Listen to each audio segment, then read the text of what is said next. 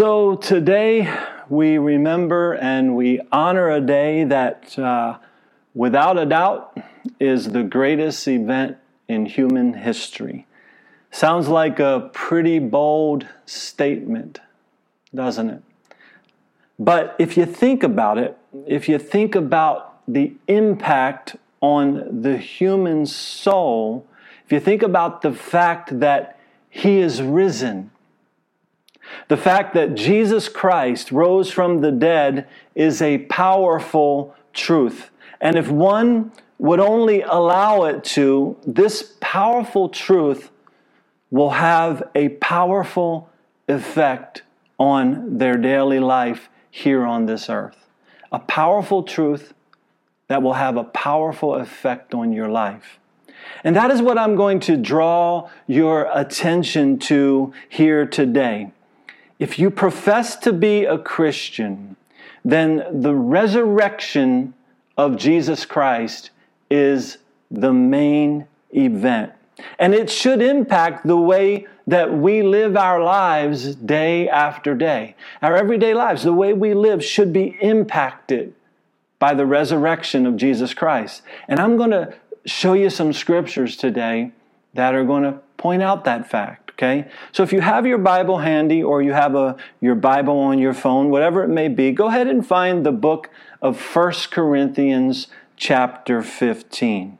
1 Corinthians chapter 15. And I'm going to start reading down in verse 20. Now, since we're doing a live stream here and you might have kids running around your home, other distractions, and all that going on, I'm not going to give a whole lot of time for you to find these scriptures. I'm going to cut right to the chase to get to the point. So, uh, if you have your Bibles, great, follow along. If not, you can listen. But I'm in 1 Corinthians chapter 15, and I'm reading in verse 20, where it says, But now Christ is risen from the dead. That's what we celebrate today. That's what we remember.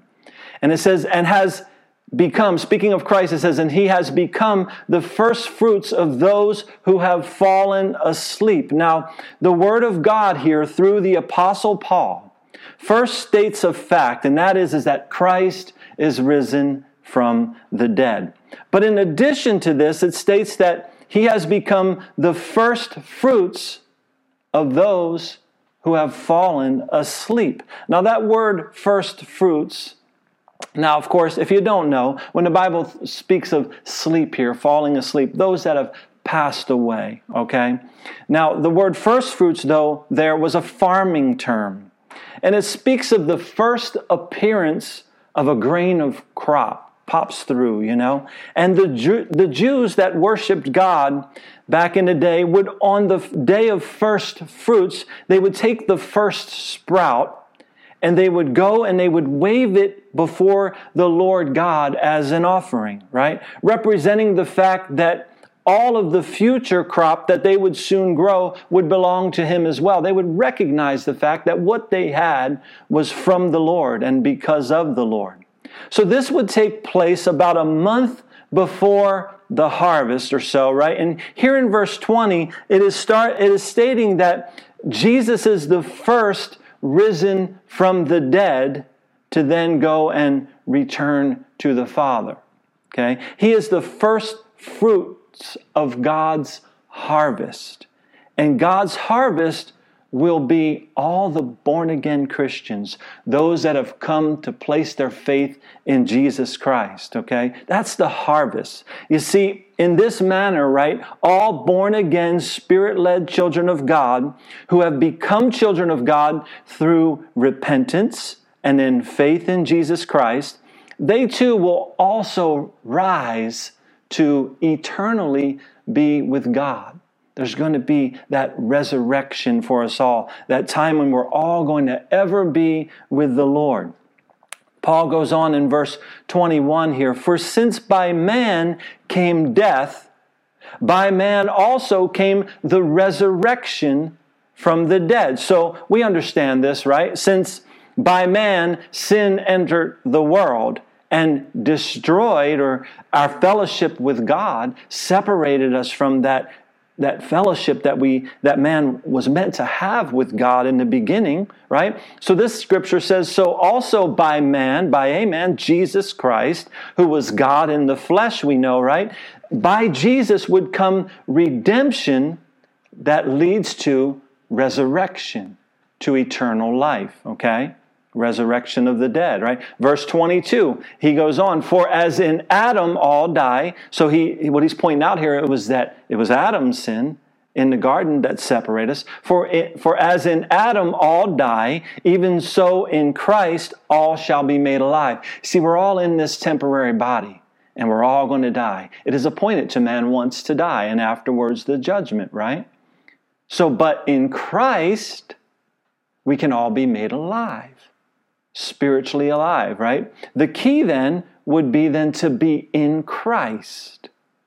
Without being in Christ, a person is dead because of the sin that they live in.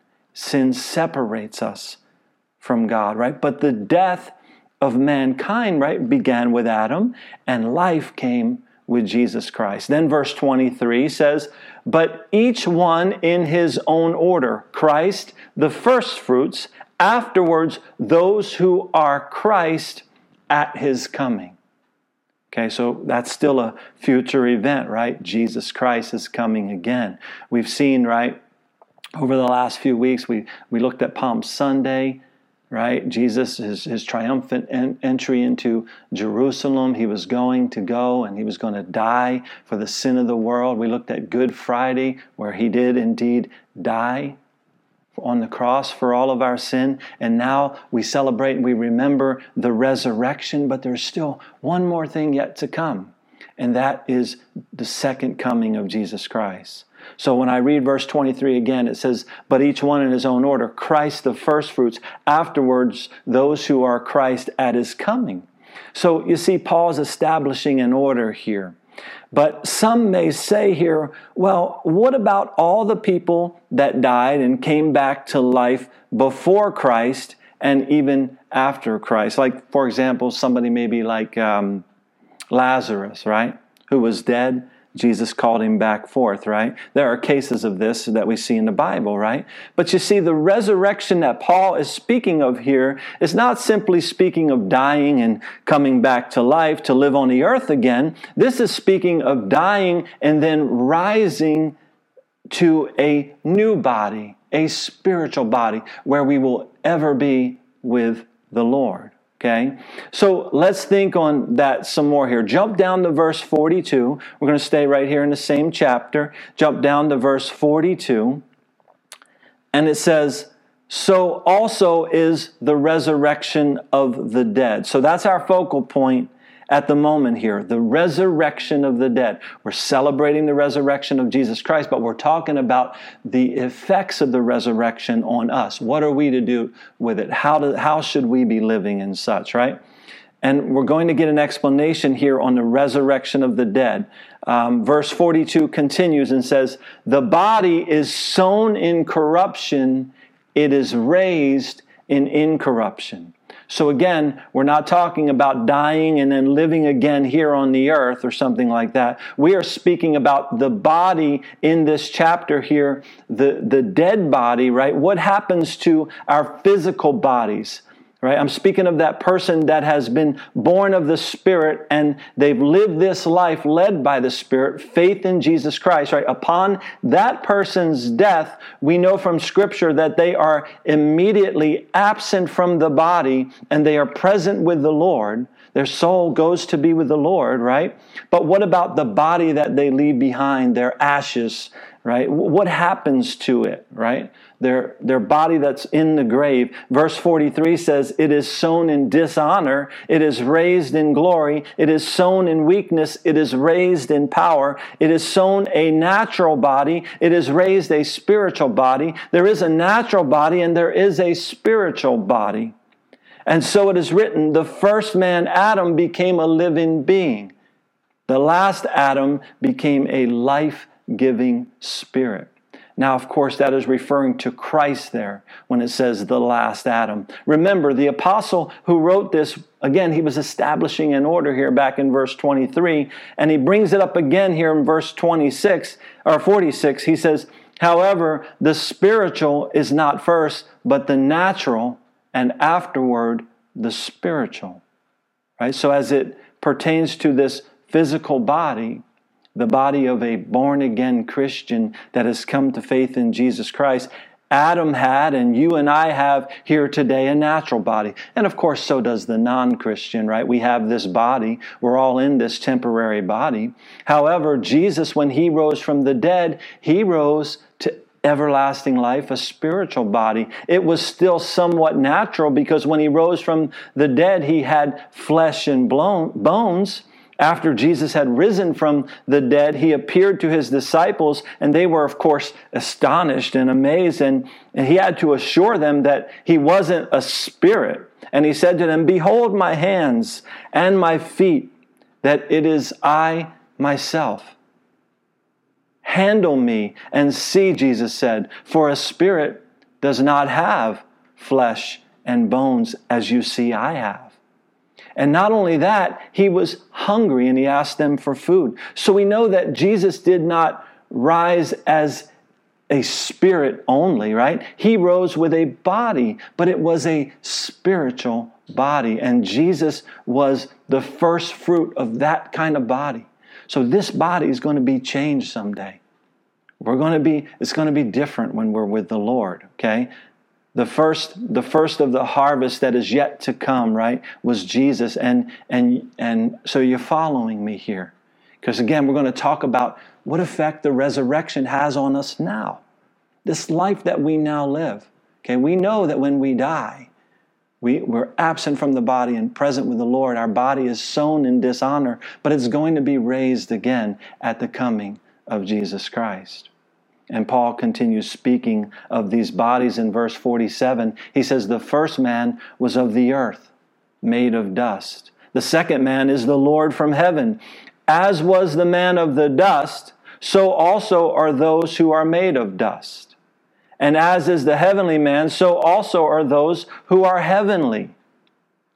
And as we have borne the image of the man of dust, right? Adam, right? We were all we all look like that. God created the first man, formed him from the dust. We're all living in bodies very similar to that still, right? Just like that, right? We shall also bear the heavenly the image of the heavenly man though, the scripture says. Now this I say, brethren, Paul goes on in verse 50, that flesh and blood cannot inherit the kingdom of God, nor does corruption inherit incorruption. So you see, thanks be to God that none of us are going to go into the eternal kingdom of God, that heavenly Jerusalem. We're not going to go there with this body that we have today. Praise God for that, right? The, the body in which we now indwell is not going to be the one that we will occupy for all of eternity. And the older I get, the more of a blessing that thought is, and that truth is, right? If Christ does not return in our lifetimes, this body as we see it today will return to being dust. It, will return to the dust. Flesh and blood cannot inherit the kingdom of God. Jesus, just like I quoted a minute ago, when he, when he rose from the dead, he encouraged his disciples to touch him and said to him, that a spirit does not have flesh and bones, right? There was no indication that Jesus had blood, but he had flesh and bones, right? The, the life of the flesh is in the blood, but our risen spiritual bodies won't need that life anymore that the blood provides because Jesus is a life giving spirit. And we will have eternal life with the Lord. We'll have that life abundantly, life eternal, you see? So we only know a little bit about all of this. We know in part, we only know a little bit about what is to come, what the scriptures tell us. So eh, we're left to speculate on other things, but it's important that we stick to what the scriptures say, which is why I'm taking you to them this morning here, right? But we know that someday we will be with the Lord. Okay? We will have a body in the eternal kingdom of God. It will be a spiritual body, and we will be like Jesus. Then, as we move on here, verse 51, Paul slips something else in here. He says, Behold, I tell you a mystery. We shall not all sleep, but we shall all be changed. So, the Word of God is indicating here that there will be some that will be indwelling their bodies at the return of Christ. But one thing is for sure whether our bodies are in the grave or we are still indwelling our bodies at the return of Jesus Christ, it is for sure that we will all be changed. Verse 51, there is a verse that is great to hang over a nursery right? And some churches do that, right? As it pertains to babies, we shall not all sleep, but we shall all be changed. but as it pertains to you and I here this morning, we will obtain a spiritual body, just as Christ, the first fruits of the harvest, did. And verse 52 goes on and says, In a moment, in the twinkling of an eye at the last trumpet, for the trumpet will sound and the dead will be raised incorruptible, and we shall be changed. For this corruptible, it says, must put on incorruption, and this mortal, see, right now we're all corruptible, we're all mortal, we're going to die, these bodies fail, but this mortal must put on immortality, the scripture says. So, we're destined to die, destined to return to the, to the dust unless Christ returns in our lifetime. But the body that Christ now has and we will have will be immortal, eternally alive. Verse 54 So when this corruptible has put on incorruption and this mortal has put on immortality, then shall be brought to pass the saying that is written Death is swallowed up in victory. O death, where is your sting? O Hades, where is your victory? The sting of death is sin, and the strength of this of sin is the law. But thanks be to God who gives us the victory through our Lord Jesus Christ. So this is the reason we honor and remember the resurrection of Christ. But we should do this not only today, but each and every day of the year that we live. If you profess faith in Jesus, right, we, we, we live in a manner that shows that He is risen. The way we conduct our lives, we're looking for that blessed hope, that appearing, that glorious appearing of our great God and Savior, Jesus Christ. And we need to be living like it. That's the effect the resurrection should have on us. Verse 58 Therefore, my beloved brethren, be steadfast, it says, immovable, always abounding in the work of the Lord, knowing that your labor is not in vain in the Lord. So, how about you and, and me today? Are we laboring in the Lord? Are we abounding in the work of the Lord? Are we steadfast in the Lord? Are we immovable in the Lord? What effect does the resurrection have on our lives today? Are we living like we're going to inherit the kingdom of God, that is the eternal kingdom someday? We know of his death and the reason for it. It was for your sin, for my sin, the sin of the world that Jesus died. We know too that if Jesus tarries long enough that we too shall die and be buried as he was. We will be absent from the body and present with the Lord, but there is a judgment to come as well. This is appointed to all of mankind, once to die, and afterwards the judgment. It is not, however, appointed that mankind must be eternally separated from God. That's not what God desires for you and me. There is a way to be assured of eternal life with the Lord God. This we know from the pages of scriptures as well, right? A person must, again, repent of their sin and, and come to a place where they walk the rest of their lives by faith in Jesus Christ.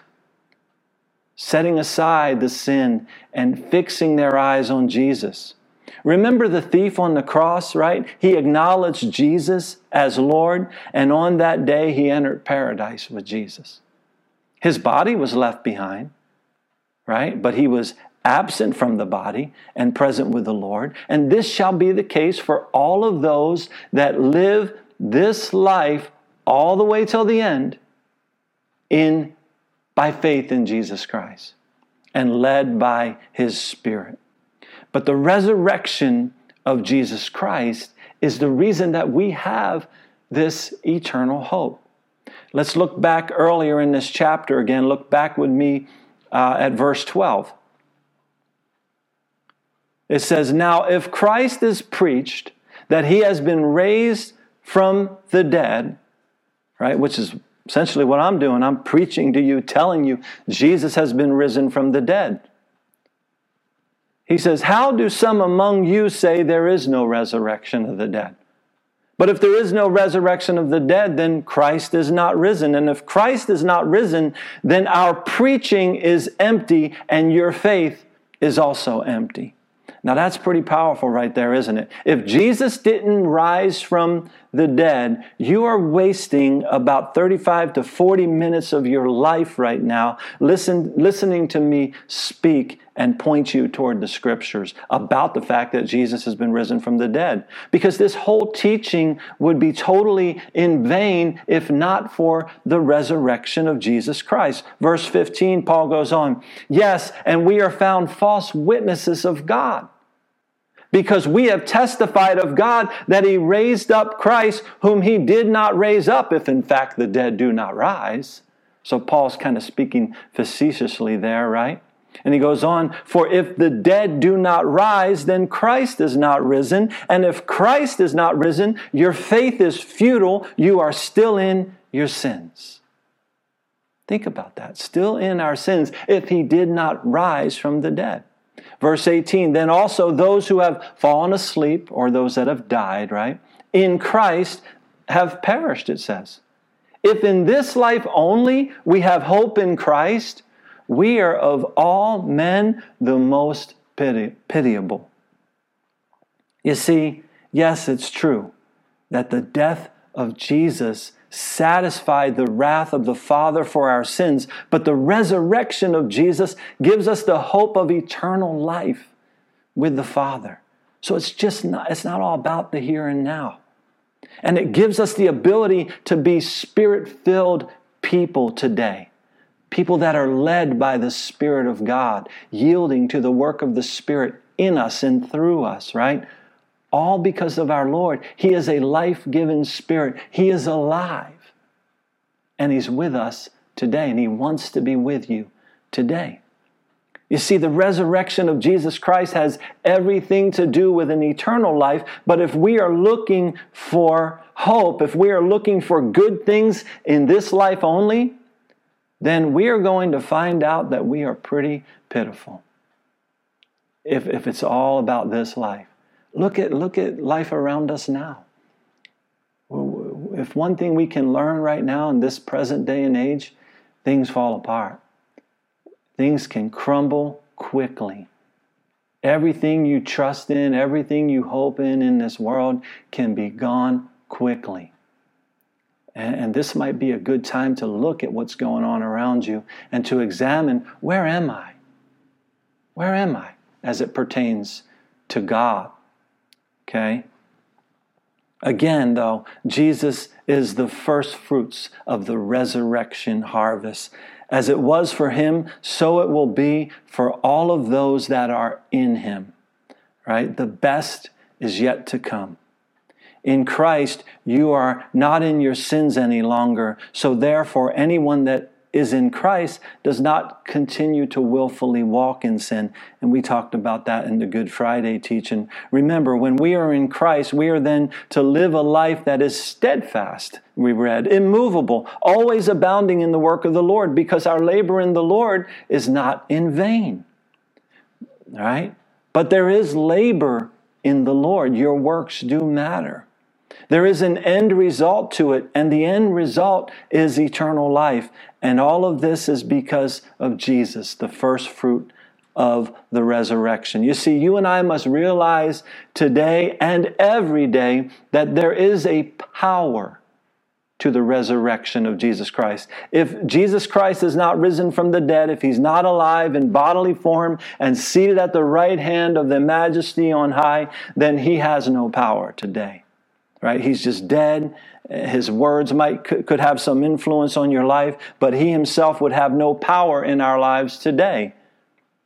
Right? But this is not the case because Jesus is alive. And as born again, walking by faith believers, we can have a relationship today with the living God.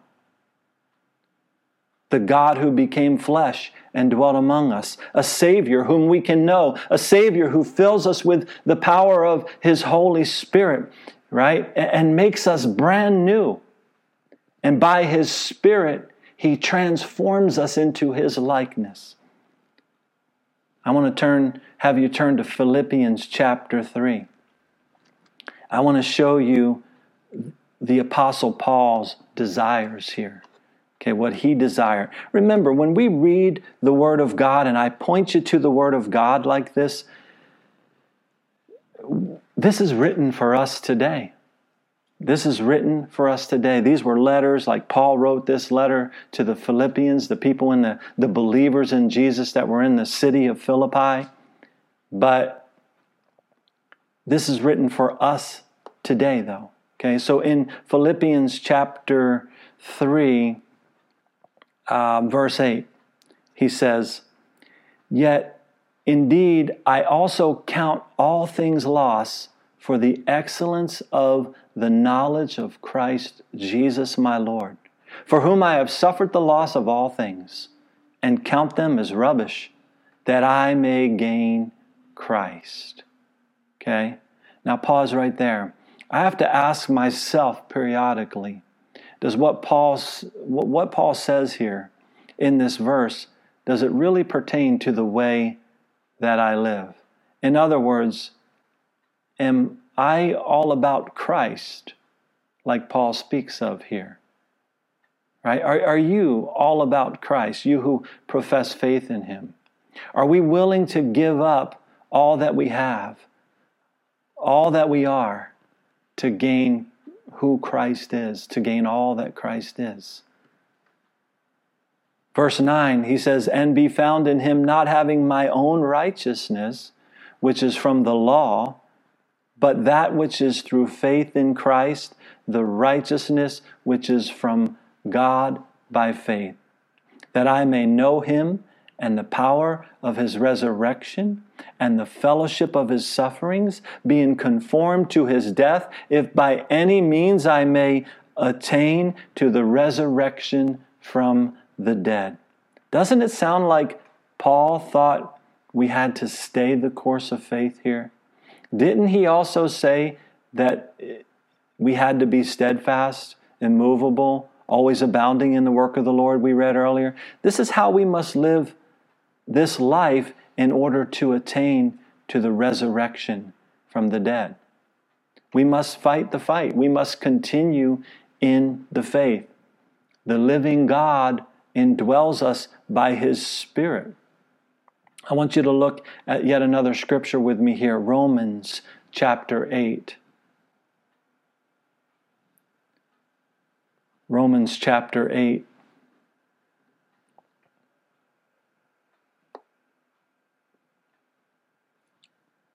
And we're going to look at verse 11, Romans 8 11. It says, But if the spirit of him who raised Jesus from the dead dwells in you, he who raised Christ from the dead will also give life to your mortal bodies, right? These bodies that we're in, through his Spirit who indwells you. Let me read that verse again. But if the Spirit of Him who raised Jesus from the dead dwells in you, He who raised Christ from the dead will also give life to your mortal bodies through His Spirit who dwells in you. You see, we can have resurrection power in our lives today. But here's the key. Let's read on, verse 12. Therefore, brethren, we are debtors not to the flesh to live according to the flesh. Okay, now pause quickly right there because this is the opposite of resurrection power. When we live according to the flesh, we are not experiencing the power of the resurrection. Let me repeat that. When we live according to the flesh, we are not experiencing the power of the resurrection. Verse 13 For if you live according to the flesh, you will die. But if by the Spirit you put to to death the deeds of the body, you will live. For as many as are led by the Spirit of God, these are the sons of God. So again, the resurrection power that Paul wanted to know, the same Spirit that raised Jesus from the dead, dwells in the born again believer today. But we must put to death the deeds of the body. What we do, how we live, does matter. We're seeing this right here in the pages of the Bible, aren't we? Okay, so we've seen today that there will be a bodily resurrection from the dead someday, right? Our mortal bodies will indeed put on immortality, but we've also seen today that if we put to death the deeds of the body now, and if we are led by the Spirit, we can know today the power of the resurrection in the here and now. While we're in these mortal bodies, we can know this power. So, again, I didn't go over the resurrection story with you here this morning. That is, I didn't take you to the story found in the Gospels. Instead, I've given you a very brief look at the effects of the resurrection on our lives and how it changes us and how we should be living. You see, it will be a glorious day when we are finally with Him for all, uh, all eternity. Whether we die or whether we are raptured on the last day that Paul spoke of, right? But there is an abundant life that we can have in Christ today.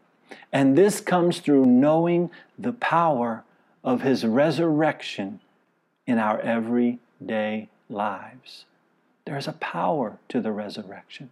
It just doesn't have to be one Sunday a year where we gather or do things like this and and that's all that's all there is to it. No it's an everyday thing the power of the resurrection. It was the apostles paul it was the apostle paul's desire to know this kind of life. And he was willing to forsake all else in order just to know he said the power of the resurrection. And that is what you and I should be desiring as well. We should be seeking after the same thing in our daily lives the power of the resurrection. Christ, the first fruits. He is risen. He's gone before us. He has shown us the way. He has left us His word. We must now remain in Him. We must now walk in Him daily, led by the Spirit, knowing the power of the resurrection. So, what effect has the resurrection of Jesus Christ had on your life? Is it just about the story that we read? Because the story is truth, of course. He's risen from the dead. But what impact does it have on you? What impact does it have on me? What is the effect of the resurrection? You can know Jesus, you can know his power in your life, but you've got to give your all to him. Surrender your heart to him, and you can do so today. Today would be a wonderful day if you've never come to Christ. If you've never had this experience in your life of what we're seeing in the pages of the scripture, knowing this resurrection power, today can be that day. It can be a day maybe where a stone is rolled away. Maybe there's a stone over your heart that has hardened your heart. And it needs to be rolled away.